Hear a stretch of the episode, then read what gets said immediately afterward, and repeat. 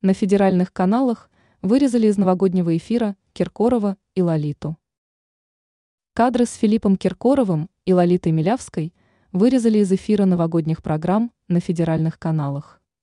Телеканалы записывают праздничные шоу-программы заблаговременно, и в итоге Первому и России-1 пришлось перекроить свои огоньки по секундам.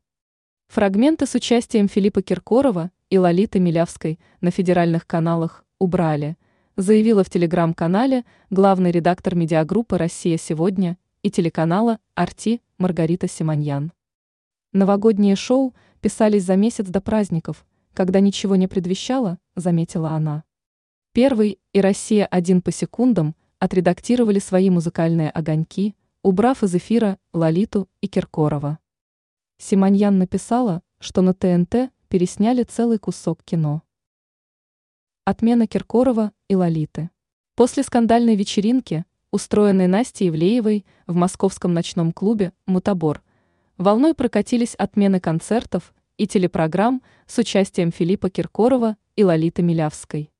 Общественность порицает фривольное поведение звезд шоу-бизнеса и потребовала для них всевозможных ограничений.